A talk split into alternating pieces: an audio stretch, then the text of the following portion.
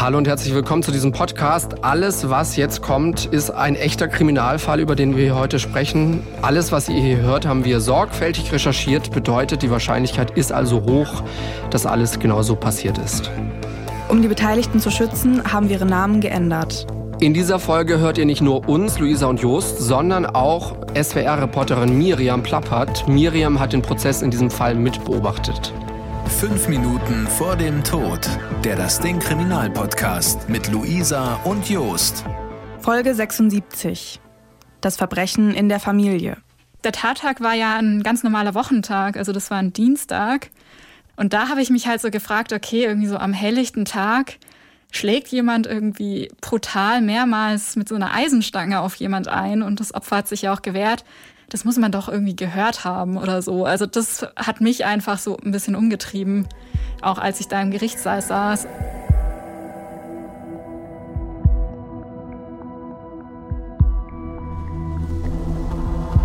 Fünf Minuten vor dem Tod. Was ist da passiert? Fünf Minuten vorher liegt das Opfer schwer verletzt in seinem Bett.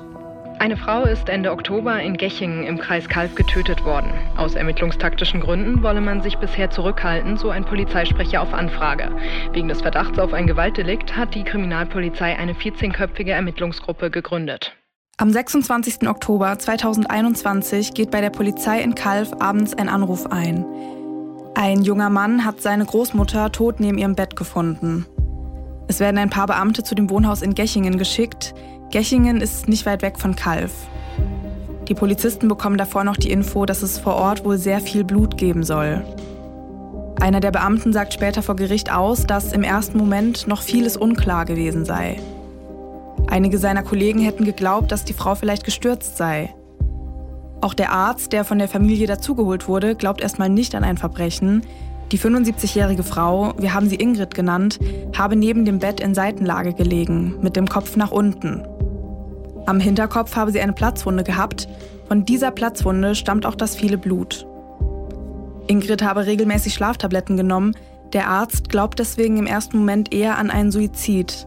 Es könnte laut dem Arzt sein, dass Ingrid eine Überdosis Schlaftabletten genommen habe. Später könnte sie dann aus dem Bett gekippt und sich dabei den Kopf gestoßen haben. Die Leiche kommt in die Rechtsmedizin und wird untersucht.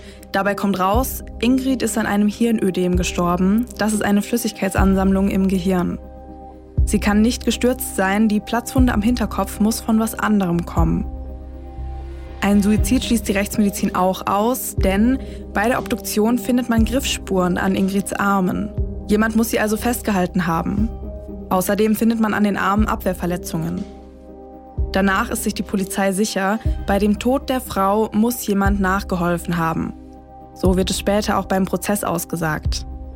Dieser jemand muss außerdem einen Haustürschlüssel gehabt haben, denn die Polizei konnte keine Einbruchsspuren finden. Einer der Beamten sagt später vor Gericht, wir waren uns einig, dass es jemand aus dem Haus gewesen sein muss. Die Sache ist nämlich die, Ingrid hat nicht allein in dem Haus gewohnt, sondern zusammen mit ihrer 47-jährigen Tochter Andrea, deren Verlobten und ihrem Enkel.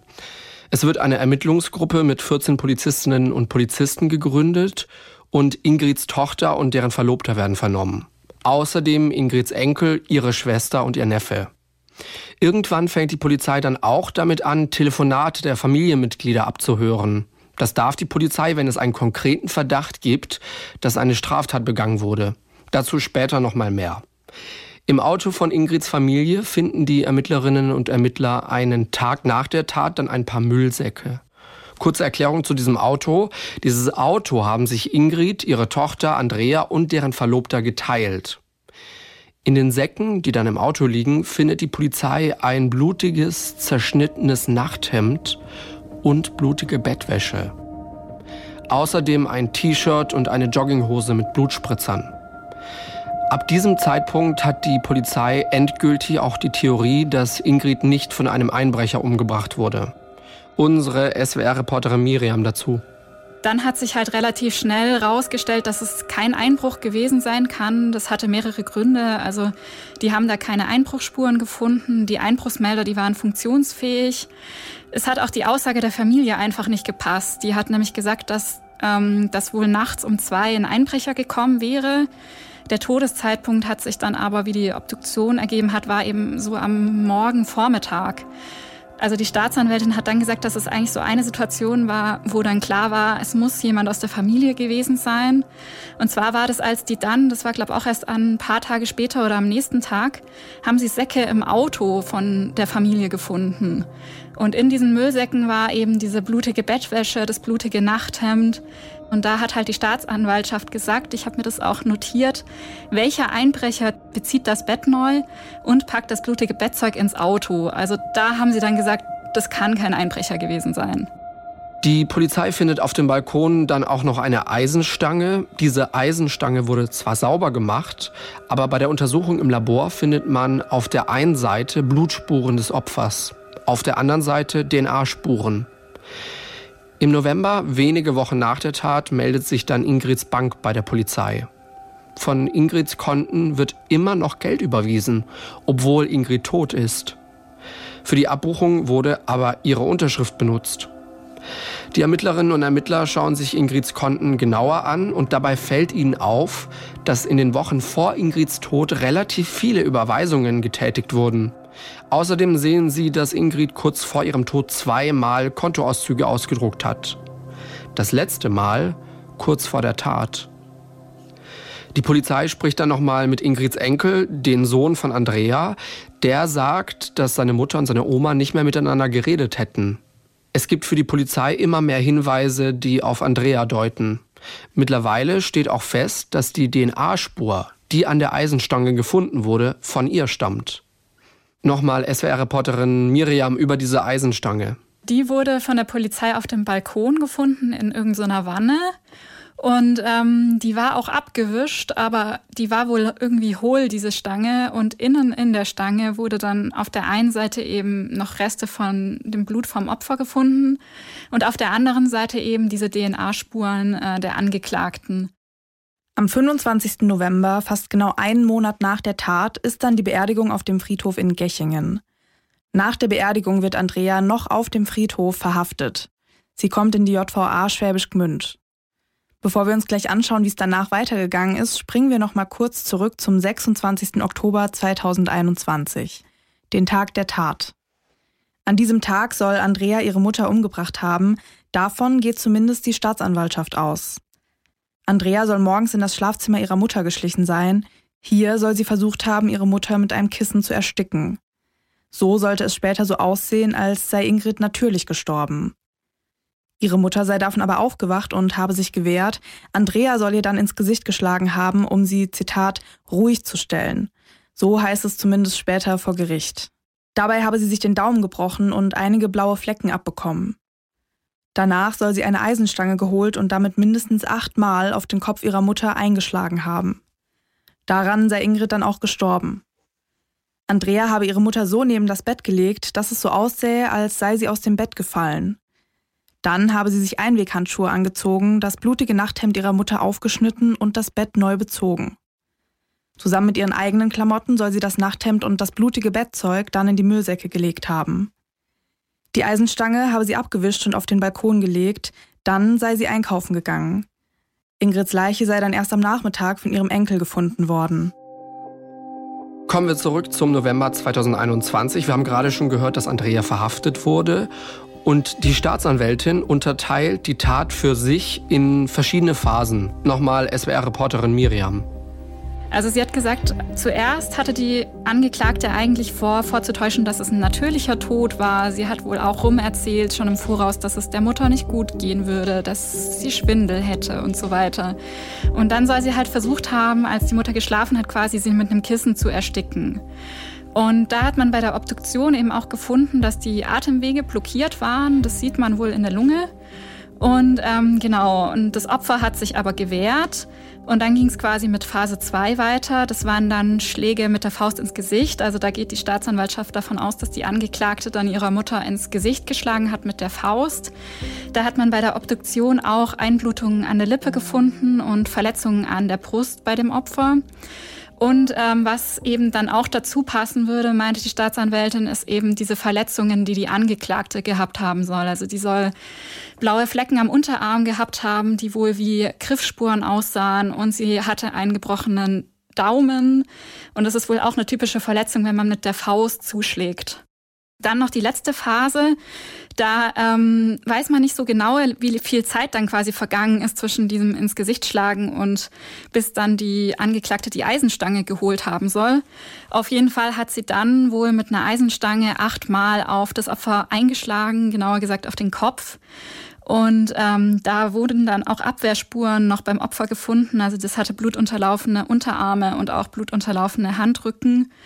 Und daran ähm, ist das Opfer dann auch gestorben, also fünf bis zwanzig Minuten danach. Die Staatsanwältin erhebt dann Anklage wegen Mordes aus Habgier, Betrug und Urkundenfälschung. Und 2022 beginnt dann vor dem Landgericht Tübingen der Prozess. Und vor Gericht geht es natürlich um diese Tat, die da passiert ist. Aber es geht auch um Ingrids Finanzen und die seltsamen Bewegungen auf ihren Konten nach ihrem Tod. Dazu sagt ein Polizist aus, der bei der ersten Vernehmung nach der Tat dabei war. Und er sagt, dass Ingrid insgesamt fünf Konten gehabt habe. Von diesen Konten seien ziemlich viele Zahlungen für Online-Einkäufe abgegangen. Vor allem in den Wochen vor Ingrids Tod habe es viele Überweisungen an Amazon und PayPal gegeben.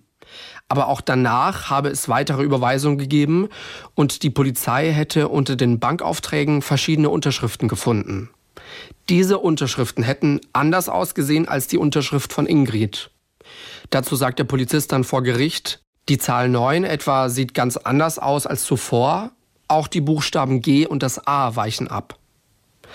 Zu diesen Kontobewegungen sagt auch eine Angestellte von Ingrids Bank aus, nach dem Tod von Ingrid seien nochmal 31 Überweisungen gemacht worden. Die Staatsanwältin glaubt, dass Andrea es war, die diese Überweisung gemacht hat.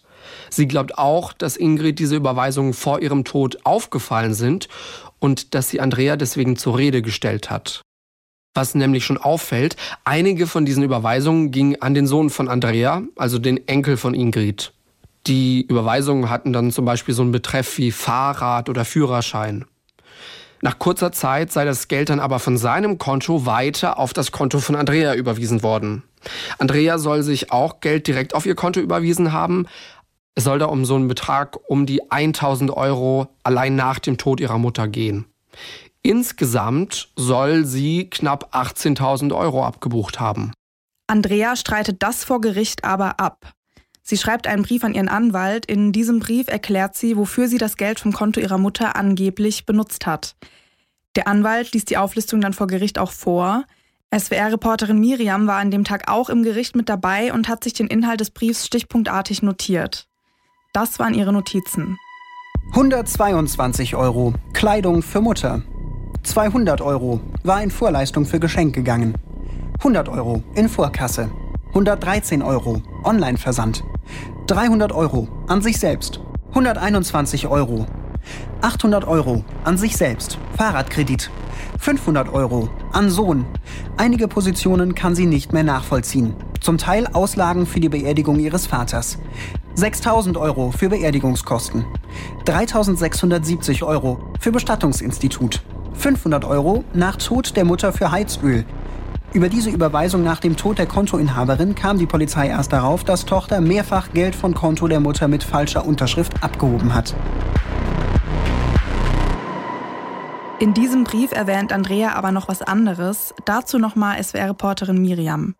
Dann stand da auch noch drin, dass, ähm, dass es auch vier Schlüssel gegeben hätte, die irgendwie außerhalb vom Haus waren, unter irgendeinem Blumentopf und ihre Kinder hätten Schlüssel verloren und so. Was halt schon ein bisschen implizieren sollte, es könnte ja auch irgendjemand Fremdes reingekommen sein. Und in seinem Plädoyer hat der Verteidiger dann aber eigentlich gar nicht mehr großartig von einem Fremden geredet. Also wahrscheinlich, weil er auch eingesehen hat, dass es einfach von der Spurenlage her nicht so viel Sinn macht, sondern ist halt wirklich schon eher darauf gegangen, so, es kann ja auch ein anderer aus der Familie gewesen sein.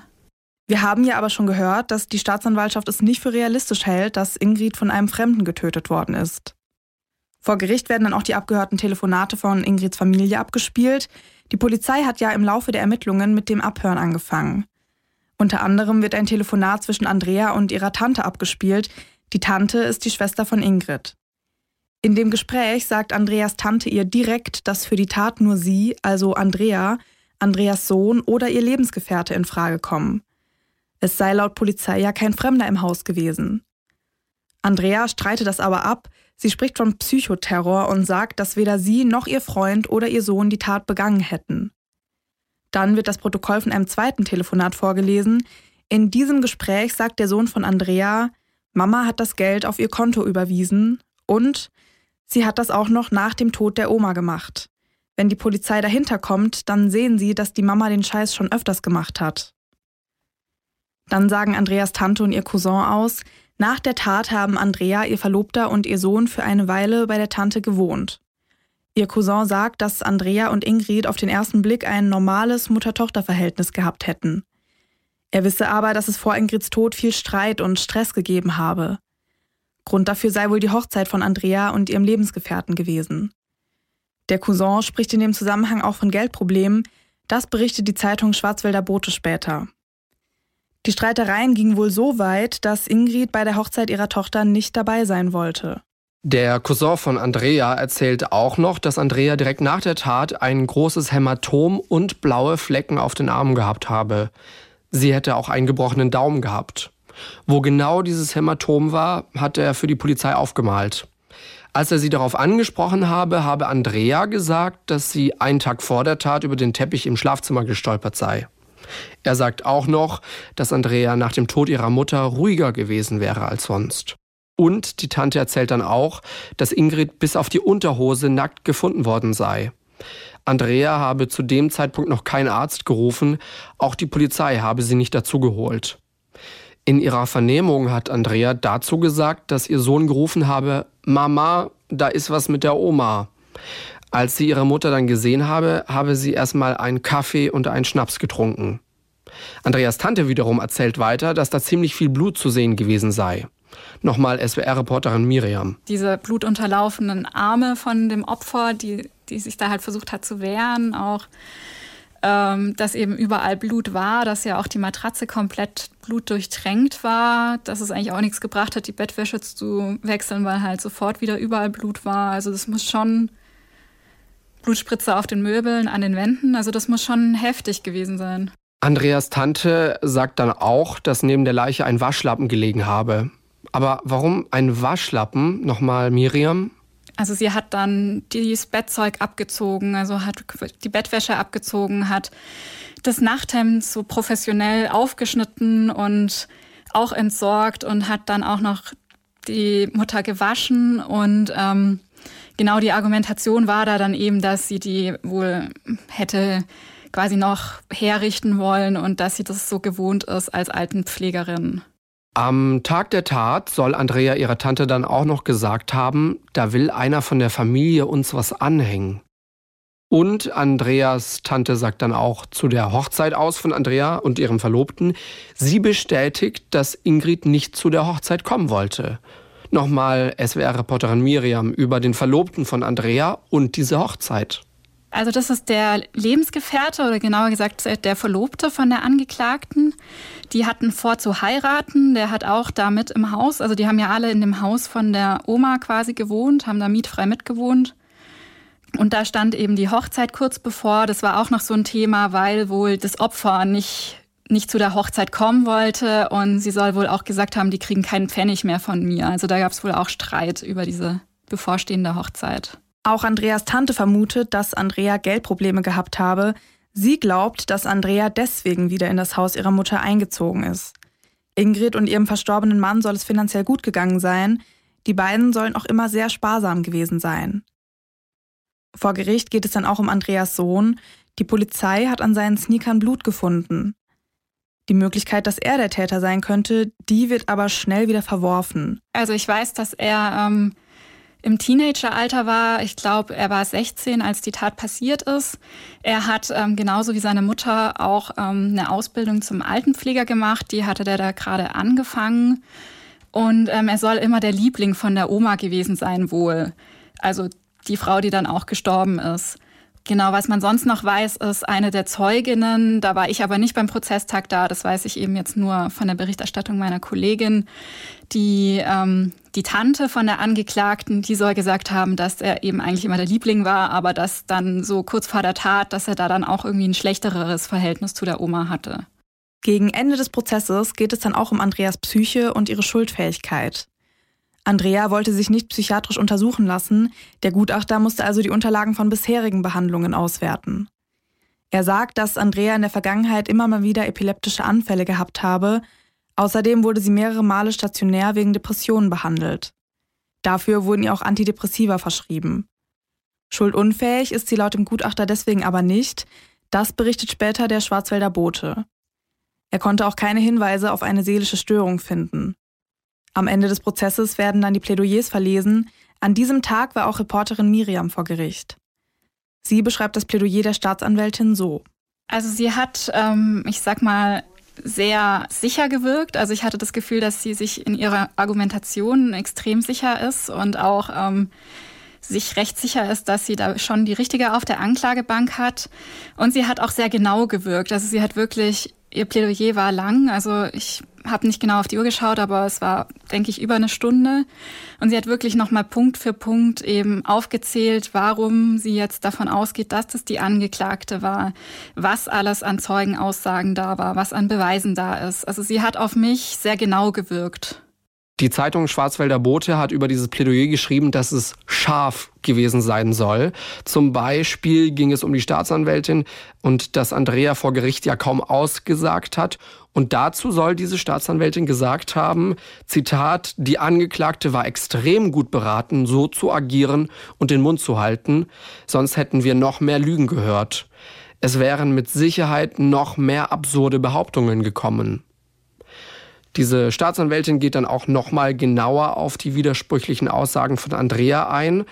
Andrea habe zum Beispiel drei unterschiedliche Geschichten erzählt, wie sie eigentlich ihren Daumen gebrochen und woher sie diese blauen Flecken auf den Armen gehabt habe. Außerdem habe sie von den Müllsäcken im Auto erst gar nichts gesagt und dann ihre Aussage mehrere Male geändert. Was die Staatsanwältin auch noch komisch findet, Andrea hat erstmal nicht den Notruf gewählt, sondern gewartet, bis die Hausarztpraxis aufgemacht hat. Diese Situation hat unsere Reporterin Miriam nochmal so zusammengefasst. Ja, also das war eben auch das, was die Staatsanwaltschaft so ein bisschen vorgeworfen hat. Die haben wohl nicht direkt den Notarzt gerufen, was man ja meinen könnte, wenn man da quasi so ein Blutbad vorfindet, sondern die haben eben noch wohl zwei Stunden gewartet, bis die Hausarztpraxis aufmacht und haben dann den Hausarzt verständigt. Die Staatsanwältin sagt dazu, wenn man die eigene Mutter im Blut sieht und von deren Tod ausgeht, dann ruft man doch sofort die Polizei. Dann geht's weiter darum, dass Andrea der Polizei dann von einem Einbrecher erzählt hat, der gegen zwei Uhr nachts im Haus gewesen sein soll. Aber der Todeszeitpunkt von Ingrid, der war am späten Vormittag. Dazu sagt die Staatsanwältin, es gab keinen geheimnisvollen Dritten. Welcher Einbrecher weiß denn, wo die Bettwäsche liegt und welcher Einbrecher packt die Wäsche in Müllsäcke? Das macht kein Einbrecher. Das ist schlicht und einfach Schwachsinn. Fast jedes Detail, soweit es überprüft werden kann, ist widerlegbar, sagt also diese Staatsanwältin. Und zu Andreas Motiv sagt sie das hier, die einzige, die viel zu verbergen hatte, war und ist die Angeklagte. Was noch dazu kommt, ist laut der Staatsanwältin die Ergebnisse der Obduktion, ihre DNA an der Eisenstange und der Inhalt der Müllsäcke. In ihrem Plädoyer geht es dann auch um den Betrug und die Urkundenfälschung. Insgesamt ist Andrea wegen 24 Urkundenfälschungen angeklagt. Man hat hier nur die Überweisungen angeklagt, bei denen Andrea wohl wirklich die Unterschrift ihrer Mutter gefälscht hat. Die Staatsanwaltschaft glaubt, dass Ingrid die vielen Überweisungen auf ihrem Kontoauszug aufgefallen seien und dass sie Andrea darauf angesprochen habe. Das Opfer hat zweimal quasi Kontoauszüge bei seiner Bank bestellt. Einmal Anfang Oktober und dann einmal kurz vor der Tat, also der Tattag war ja der 26. Oktober, noch ein zweites Mal. Die Staatsanwaltschaft geht halt davon aus, dass sie dann auf diesen Kontoauszügen halt erst gesehen hat, so dass die Tochter halt die ganze Zeit Geld abgezweigt hat. Genau, dann gibt es eben noch diese Geschichte, dass ja diese Telefonate mitgeschnitten wurden und da eben mitgeschnitten wurde, wie der Sohn darüber gesprochen hat, dass Oma und Mama Streit haben wegen Geld. Als Ingrid Andrea auf die Überweisungen angesprochen hat, habe Andrea Angst bekommen. Sie habe verhindern wollen, dass ihre Mutter sie rausschmeißen oder enterben würde. Deswegen habe sie beschlossen, ihre Mutter umzubringen. Das wird vor Gericht so gesagt. Laut der Staatsanwältin war die Tat ein Mord aus Habgier mit Vertuschungsabsicht. Am Ende von ihrem Plädoyer fordert sie deswegen eine lebenslange Haftstrafe und die Feststellung der besonderen Schwere der Schuld. Nach der Staatsanwältin kommt dann das Plädoyer von Andreas Anwalt. Hier nochmal dazu SWR-Reporterin Miriam. Ja, also da fand ich interessant, er hat ja wirklich auf Freispruch plädiert. Naja, also er hatte schon auch Argumente, sage ich mal. Er hat halt vor allen Dingen ins Feld geführt, dass man halt nicht wissen kann, ob es jetzt wirklich die Angeklagte war oder ob es halt vielleicht doch einer von den anderen Zweien, die auch im Haus waren, waren. Also da war ja noch der Sohn und halt auch noch, ja, dann war eben auch noch der Lebensgefährte von der Angeklagten im Haus. Das fand ich auch interessant, eben so diese Verteidigungsstrategie, dass er dann quasi so ein bisschen drauf ging, so ja, ähm, es könnte ja auch jemand anders aus der Familie gewesen sein. Und zum Beispiel war auch an einem Teil, also an diesem Müllsack, in dem eben die blutige Kleidung gefunden wurde, da waren auch DNA-Spuren von dem Sohn dran. Oder ähm, er hat gesagt, das Opfer hatte rote Fasern unter den Fingernägeln und der Sohn hätte oft rote Kleidung getragen, also der Sohn der Angeklagten, der Enkelsohn der, des Opfers. Andreas Anwalt nimmt seine Mandantin in seinem Plädoyer in Schutz. Er sagt, dass Abweichungen in Aussagen ganz normal seien. Zitat, das ist kein Lügengebilde. Was er übrigens auch nicht glaubt, ist, dass die Polizei wirklich ergebnisoffen ermittelt hätte. Er sagt, dass immer vom Ende her gedacht worden sei und da sei Andrea immer die Täterin gewesen. Die Blutspuren auf Andreas Klamotten und ihre DNA auf der Eisenstange sind für ihn auch kein Beweis dafür, dass Andrea wirklich die Täterin ist. Dann haben wir ja schon gehört, dass Andrea ihre Mutter wohl auch gewaschen hat. Dazu sagt der Anwalt, sie ist Altenpflegerin, dass sie sich so verhalten hat, ist sicherlich ein Fehler. Der Anwalt sagt auch, dass Andrea zugegeben habe, dass sie die Überweisungsscheine unterschrieben habe, Allerdings sei das mit ihrer Mutter abgesprochen gewesen. Am Ende des Plädoyers fordert der Anwalt, Andrea nur wegen Urkundenfälschung in fünf Fällen anzuklagen. Bevor dieser Prozess dann zu Ende ist, sagt Andrea auch tatsächlich noch mal was und SWR-Reporterin Miriam hat uns erzählt, dass das einer der wenigen Momente für sie war, bei denen sie bei Andrea irgendwelche Emotionen gesehen hat. Und da, ich habe es mir notiert, hat sie wörtlich gesagt, ich finde es schade, dass nicht in andere Richtungen ermittelt wurde. Ich weiß, dass aus ihrer Sicht alles gegen mich spricht. Ich habe die Tat nicht begangen. Es gab noch einen anderen Moment, wo sie auch ein bisschen Regung gezeigt hat. Das war, als ihr Verteidiger eben dann gemeint hat, es hätte ja auch ihr Sohn gewesen sein können. Da hat sie sich dann auch so durch die Haare gefahren und war mal, also hat mal Bewegungen drin gehabt. Wir kommen jetzt gleich zum Urteil, aber warum ist für die Staatsanwältin eigentlich klar, dass nur Andrea die Täterin sein kann? Nochmal SWR-Reporterin Miriam. Also es wurde nur DNA von der Angeklagten an der Tatwaffe, also an der Eisenstange gefunden. Dann war es eben so, dass ja in diesen Müllsäcken ein T-Shirt und eine Jogginghose von der Angeklagten waren. Und da waren eben Blutspritzer drauf. Und bei dem T-Shirt waren nicht nur vorne, sondern eben auch hinten am Rücken Blutspritzer.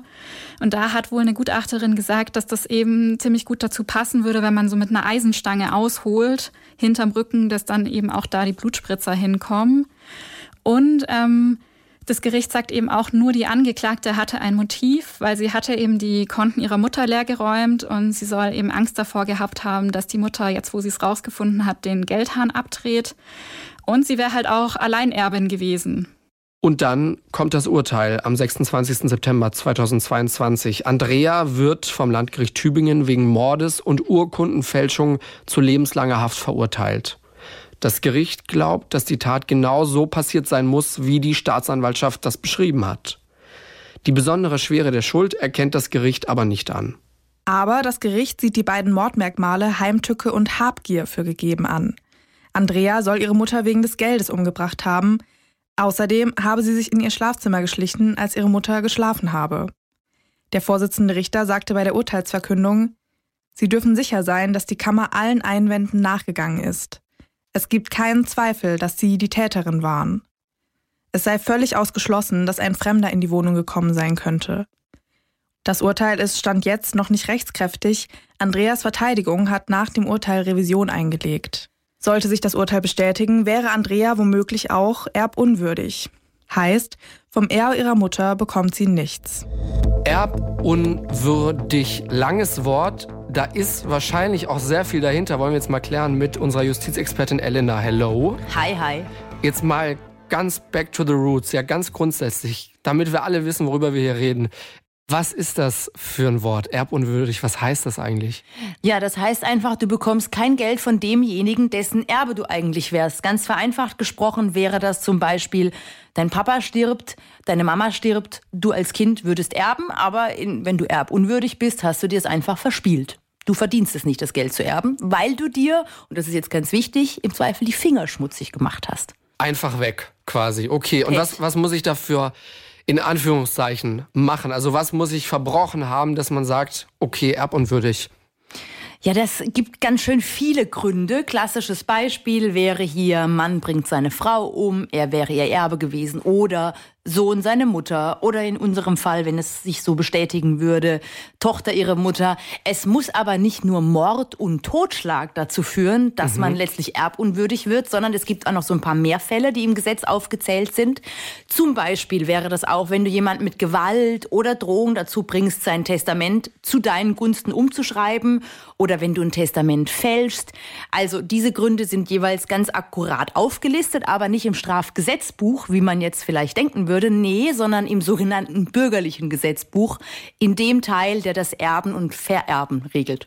Das gibt es ja auch noch, das BGB, ja. ja.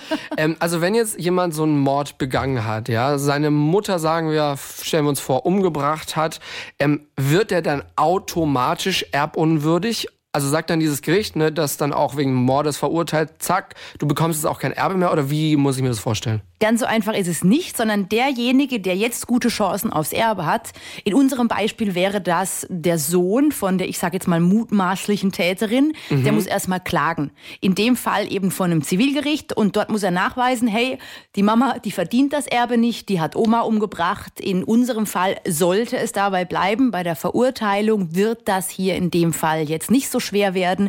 Man kann sich allerdings vorstellen, dass es vielleicht schwieriger wird, wenn es jetzt so ein Fall wäre von da hat jemand das Testament gefälscht oder ich wurde, die Oma wurde unter Gewaltanwendung dazu gezwungen, ihr Testament auf jemanden umzuschreiben. Da wird es natürlich schon schwieriger, weil dann muss man es konkret nachweisen. Jetzt haben wir so ein bisschen drüber gesprochen, eine Mutter bringt eventuell ihre eigene Mutter um. Was gibt es denn noch so für andere Erbunwürdigkeitsfälle? Ja, also natürlich die meisten Fälle, da geht's Wahrscheinlich nehme ich auch mal an um besonders viel Geld. Und dann ist es ganz besonders ärgerlich natürlich für den Täter, wenn er erbunwürdig wird, weil er ein großes Vermögen vielleicht dahinter gesteckt hat. Das gibt es häufig. Aber krass aus Juristensicht sind zum Beispiel auch Fälle. Da gibt es zum Beispiel einen Fall, den der Bundesgerichtshof vor ein paar Jahren mal entschieden hat. Der ist tatsächlich sehr, sehr schwierig zu beurteilen. Da war es nämlich so. Ein Mann hat seine Frau, die wirklich schon jahrelang schwer krank war, die wurde künstlich ernährt, die konnte nicht mehr sprechen. Er hat ihr die Schläuche gezogen, weil er oh, einfach sagte, er ist selbst in so eine krasse Depression verfallen, weil seine Frau da nur noch, man könnte es krass ausdrücken, dahingesiegt ist. Das Pflegepersonal in diesem Pflegeheim hat das allerdings entdeckt schnell genug und hat den Schlauch geflickt. Und kurz darauf starb die Frau aber trotzdem, aber aus, man muss sagen, einem komplett anderen Grund. Also ihr Mann, der war nicht derjenige, der diesen Tod verursacht hat. Er wurde aber trotzdem wegen versuchten Totschlags verurteilt und sein Sohn hat dann letztlich gegen ihn geklagt und gesagt, hey, der Papa, der ist gar nicht mehr erbwürdig, weil der hat ja versucht, die Mama umzubringen und der BGH, der gab ihm recht. Der Mann, der ist tatsächlich erbunwürdig geworden. Hätte die Frau ihn allerdings jetzt darum gebeten, dass er sie tötet, das nennt man ja dann Tötung auf Verlangen, dann läge wiederum kein Fall von dieser Erbunwürdigkeit vor. Das ist also schon so ein bisschen schwer, das bei solchen Fällen, bei so extremen Fällen auseinanderzuhalten, auch für die Gerichte. Wenn plötzlich das Erbe nicht mehr da ist für einen, weil man erbunwürdig geworden ist. Danke, Elena. Sehr gerne. Ich hoffe, man hat es irgendwie verstanden. Kompliziert, aber sehr ja. interessant. Und damit hallo und herzlich willkommen in unserer Nachbesprechung. Hier besprechen wir einfach nochmal unsere Gedanken und Gefühle zu dem Fall, den wir gerade gehört haben. Das sind jetzt unsere privaten Meinungen und Gedanken und einfach nochmal so ein kleiner Safe Space, wo wir uns austauschen können, wo ihr vielleicht auch eure Gedanken, die ihr vielleicht hattet, wiederfindet. Ich habe noch einen Anglizismus, Roundup. Kann man auch sagen, oder? So ein kleines Roundup. Ich war gerade ein bisschen verwirrt, was du mit Anglizismus so. meinst, aber wahrscheinlich ein Safe, Safe Space. Space ja, ja. ja, also einfach nochmal so eine kleine Zusammenfassung, äh, aber eher so auf der gefühligen und emotionaleren Ebene, sage ich jetzt mal. Also einfach, ja, was wir halt so gedacht, gefühlt, getan haben. Jetzt muss man ja dazu sagen, dieses Urteil ist noch nicht rechtskräftig. Mal schauen, was da noch äh, so rauskommt, ne? was da jetzt noch so mit passiert. Aber was ich erstmal interessant fand bei diesem Fall, hatte ich so auch noch nicht, ist Festnahme auf dem Friedhof. Das kennt man eher nur so aus Film, oder? Man ist da so ein bisschen drüber gestolpert, weil das war halt echt total krass. Aber ja, war in dem Fall dann wirklich so. Und was neu auch war für SWR-Reporterin Miriam, war das mit dem Thema Abhören. Also das war jetzt für mich auch das erste Mal tatsächlich. Ähm, ich kann mich jetzt nicht erinnern, dass das schon mal so war. Klar, oft sagen dann die Polizeibeamten ja irgendwie aus und berichten, wie sie den Tatort vorgefunden haben, aber dass sie wirklich jetzt so die Leute abhören und alles, das äh, war jetzt, nee, das kannte ich so auch noch nicht. Ja, ich muss auch sagen, also das hat man jetzt nicht in vielen Fällen, dass da wirklich jemand abgehört wird. Das ist ja auch was, sowas, was man tendenziell eher so von Filmen kennt. Mhm. Und ich hätte dazu ja wirklich super gerne irgendwie noch mehr Hintergrundinfos bekommen. So, also wie funktioniert das dann? Aber da wollte die Polizei jetzt nicht so ins Detail gehen. Wir haben extra nachgefragt, ist ja auch verständlich, ne? sonst ähm, ist man ja da im Fall der Fälle vorgewarnt. Aber ja, auch für uns was, was wir jetzt noch nicht so oft gehört haben und auf jeden Fall ein super spannendes Thema. Aber es klingt auf jeden Fall nach Aufwand, vor allem auch nach personellem Aufwand. Total, ja. Das kannst du ja nicht mal eben so schnell machen. So, da brauchst du ja auch Technik und so weiter und so fort. Okay, ja, ich denke mal, es wird jetzt ein bisschen Zeit brauchen, bis wir wieder was von diesem Fall hören. Aber vielleicht war es nicht das letzte Mal. Und ansonsten würde ich sagen, beenden wir dann mal diesen Teil der Nachbesprechung über diesen Fall. Der Fall ist nicht rechtskräftig, man kann eben auch einfach noch nicht so viel dazu sagen. Wir wollen aber noch mal über einen anderen Fall mit euch reden. Oh ja. Und zwar einen, der ist jetzt schon zwei Folgen her. Das war Folge 74, Mord im Jobcenter. Und da wollten wir auch einfach noch mal Danke sagen und wirklich wie beeindruckend viele von euch sich an uns gewandt haben, dass sie selber im Jobcenter oder in irgendeiner Behörde arbeiten und die uns da wirklich erzählt haben, wie es wirklich abgeht, also wie die Sicherheitsvorkehrungen eingehalten werden oder auch nicht, ob sie sich sicher fühlen. Sehr viele von euch haben uns leider geschrieben, dass sie sich teilweise gar nicht sicher fühlen und auch mit einem mulmigen Gefühl zur Arbeit gehen. Das war für uns auf jeden Fall sehr krass, auch diese große Resonanz auf diese Folge. Uns hat jemand geschrieben, ähm, Sie möchte anonym bleiben. Sie schreibt, danke für euren Podcast, äh, höre ihn super gerne, ähm, gehört zu meinen festen Routinen. Ich freue mich auf jede Folge. Zu eurer Frage bezüglich Mitarbeiterinnen in Ämtern. Ich arbeite im Fachdienst eines Jugendamtes. Das heißt, wir sind zuständig, Familien mit verschiedenen Hilfen zu unterstützen, bei Trennung, bei Scheidung oder zu vermitteln und Kindeswohlgefährdungen abzuklären in Klammern verkürzt erklärt, meint sie. Das bedeutet, es ist natürlich auch unsere Aufgabe, Kinder aus Familien rauszunehmen, wenn da tatsächlich Leib und Leben des Kindes gefährdet ist und es nicht länger verbleiben kann. Wir haben alle die Möglichkeit, uns eine Auskunftssperre einzurichten. Das heißt, unsere Meldedaten und die Daten unserer Familien oder Mitbewohnerinnen sind für niemanden mehr einsehbar auch nicht für andere Behörden. Ansonsten haben wir ein amtsinternes Sicherheitssystem, mit dem wir unsere Kolleginnen alarmieren können. Wir haben alle die Möglichkeit, Selbstverteidigungskurse zu machen, beziehungsweise Fortbildungen in Deeskalation zu besuchen. Einen Sicherheitsdienst haben wir nicht. Ich habe immer wieder im Arbeitskontext aggressives Verhalten erlebt, konnte aber bisher die Situation immer wieder entschärfen. Einmal musste ich allerdings im Krankenhaus behandelt werden, nachdem ich gebissen wurde. Alleine gehe ich ungern in Familien, die ich nicht kenne, aber auch das ist Teil meines Jobs. Wow.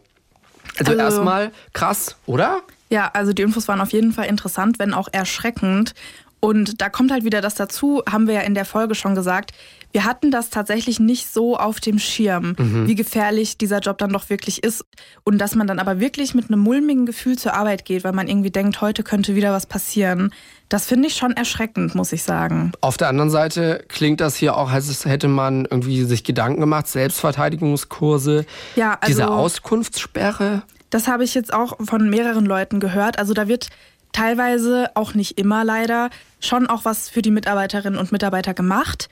Aber ob das dann letztendlich wirklich was bringt, eine Frau, was glaube ich, hat uns auch geschrieben, dass ihr halt dann auch dieser Verteidigungskurs im Endeffekt nichts mehr hilft, wenn dann da einer, der total aggressiv und wahrscheinlich noch irgendwelchen, unter irgendwelchen Drogen steht, also das war ihr Beispiel, ähm, dass sie sich da dann auch nicht mehr wehren kann mhm. in dem Fall. Ja, und dann dieser, dieser Vorfall, dass sie schon mal gebissen wurde, okay. Da frage ich mich, weil sie ja auch Kinder erwähnt hat in dem Zusammenhang, wurde sie von einem Kind gebissen oder von einem Erwachsenen? Weil ich denke, von Kindern kennt man das, aber Erwachsene, die beißen, das ist ja auch nochmal irgendwie so ein anderes Level. Ja, aber sag niemals nie. Das ja, gibt's ja, das auch, kann ja ey. auch alles passieren. Ist ja auch alles schon passiert, aber auch einfach total krass, muss man sagen. Wir haben dann auch noch eine andere Nachricht bekommen. Also wir haben wirklich viele Nachrichten bekommen, aber die fand ich auch sehr eindrücklich. Sie hat eben geschrieben, ich arbeite seit 17 Jahren auf einer großen Ausländerbehörde in einer Landeshauptstadt. Bisher habe ich persönlich schon zwei Vorfälle, Übergriffe durch einen Kunden erlebt und zum ersten Mal in meinem Leben Todesangst gehabt. Man kann sich nicht vorstellen, wie lange fünf Minuten sein können, bis endlich die Polizei kam. Das war so schrecklich. Da bringen leider auch kein Training, Schulungen, wenn ein alkoholisierter, drogenabhängiger Mann ausrastet. Nach diesem Vorfall durften wir zumindest die Theken, ähnlich wie bei einer Bank, aber seitlich offen, behalten und es wurde ein Security-Dienst engagiert. Trotzdem sind wir nicht sicher, denn der Security-Dienst lässt mehr oder weniger alle ins Gebäude. Wir haben am Telefon einen Alarmknopf, nur bringt es nichts, wenn es bei den Vorgesetzten klingelt, die auch fast alle Frauen sind. Es hilft nur, schnell die Polizei zu holen und wenn möglich zu flüchten. Oh Mann, ey. Und dann schreibt hier noch jemand, meine Mutter arbeitet im Jugendamt und nachdem es da einen gewaltigen Angriff gegeben hat, wurde die Zugangstür zur Etage abgeschlossen, mit einer Klingel versehen und alle haben ein Sperrvermerk für sich und ihre Familien beim Einwohnermeldeamt bekommen. Das heißt, es, es war nicht möglich, zum Amt zu gehen und zu sagen, wer ist denn diese private Adresse von Frau XY oder Mann XY. Und das geht auch noch weit drüber hinaus. Also hier hat uns auch jemand geschrieben, dass er bei der Bahn arbeitet und dass es diese Vorschrift gibt, ein Namensschild zu äh, tragen. Aber es steht jedem frei, sich dafür einen ordentlichen Fake-Namen auszudenken. Auch da geht es wieder um die Sicherheit. Oft sind äh, Kunden sauer auf uns. Man kennt ja das Image der Deutschen Bahn. Das fand ich auch total interessant. Das war mir nicht so bewusst, dass man da wirklich sich dann falsche Namen ausdenken darf. Aber klar, also wenn es zur Sicherheit beiträgt und wenn man sich damit auch wohler fühlt, also ich würde das dann wahrscheinlich auch genauso machen. Aber da sind wir wieder bei diesen Klischeebildern. Man sagt hier Feuerwehr, Polizei. Natürlich sind das Berufe, bei denen statistisch gesehen das einfach viel gefährlicher ist als jetzt bei anderen Berufen. Aber wir sehen auch, wer in einer Behörde, in einem Amt arbeitet ähm, oder hier sogar Lokführer, Lokführerin ist, da kann es wirklich so diese, diese so, so ernste Sicherheitsvorfälle geben, bei denen man sich denkt, so, okay, hätte ich jetzt nicht so gedacht, wenn ich nicht gerade jemanden in der Familie habe, der da arbeitet. Also was ich da halt besonders problematisch finde, klar bei Polizei, Feuerwehr, ich glaube, da ist ja jedem bewusst, dass da auch mal was passieren kann, dass es einfach ein gefährlicher Beruf ist. Ich meine, Polizisten laufen nicht umsonst mit einer Waffe rum. Und ja, ich weiß nicht, inwieweit das in der Ausbildung schon kommuniziert wird, bei eben, wenn man eben in so einem Jobcenter oder in einer Behörde arbeitet. Aber ich finde das schon krass irgendwie. Man macht ja den Job, weil er einem halt wahrscheinlich Spaß macht und dann ist das aber gleichzeitig so gefährlich und man weiß das ja vielleicht gar nicht am Anfang. Also wir wussten das ja zum Beispiel auch nicht was da alles passieren kann. Deswegen danke an euch, dass wir hier jetzt schon wieder so viel lernen durften. Äh, ich sehe das jetzt echt noch mal ein bisschen anders, also diese ja, Berufsfelder. Auf jeden Fall. Vielen Dank an die ganzen Nachrichten, die da immer von euch kommen. Wir lesen jede einzelne. Äh, liebe Grüße und damit klappen wir das auch wieder zu, packen es zurück und äh, wir können auch kurz sagen, hey, erster Advent ist schon vorbei, zweiter Advent auch. Nächstes Mal werden wir hier aber noch mal ganz ausführlich über die Lieblingszeit von Luisa reden, die beste Zeit des Jahres. Ja, ich weiß, Oder? hat euch diese Folge alle, allen bestimmt schon sehr gefehlt. Deswegen hier auf jeden Fall schon mal der kleine Teaser in der nächsten Nachbesprechung. Da wird es auf jeden Fall ganz ausführlich um Weihnachtsbäume, Weihnachtsmärkte, Kekse backen und alles, was dazugehört, gehen. Weihnachtsfilme. Ja, Filme auch ganz wichtig. Oh, ich habe Harry Potter Musik. angefangen. Du hast Harry Potter. Hast, Das das, hast du davor schon mal Mal. geschaut, oder? Nein, Was? ich erzähl's dir nächstes Mal. Okay. Ja, ich glaube, ich brauche jetzt auch wieder zwei Wochen, um diesen Schock zu verarbeiten. Bis in zwei Wochen. Tschüss. Fünf Minuten vor dem Tod. Der Das Ding Kriminalpodcast. Gibt's in der ARD Audiothek, der Das Ding App und überall, wo es Podcasts gibt. Und wem das nicht reicht, noch mehr Content findet ihr auf Instagram unter Kriminalpodcast.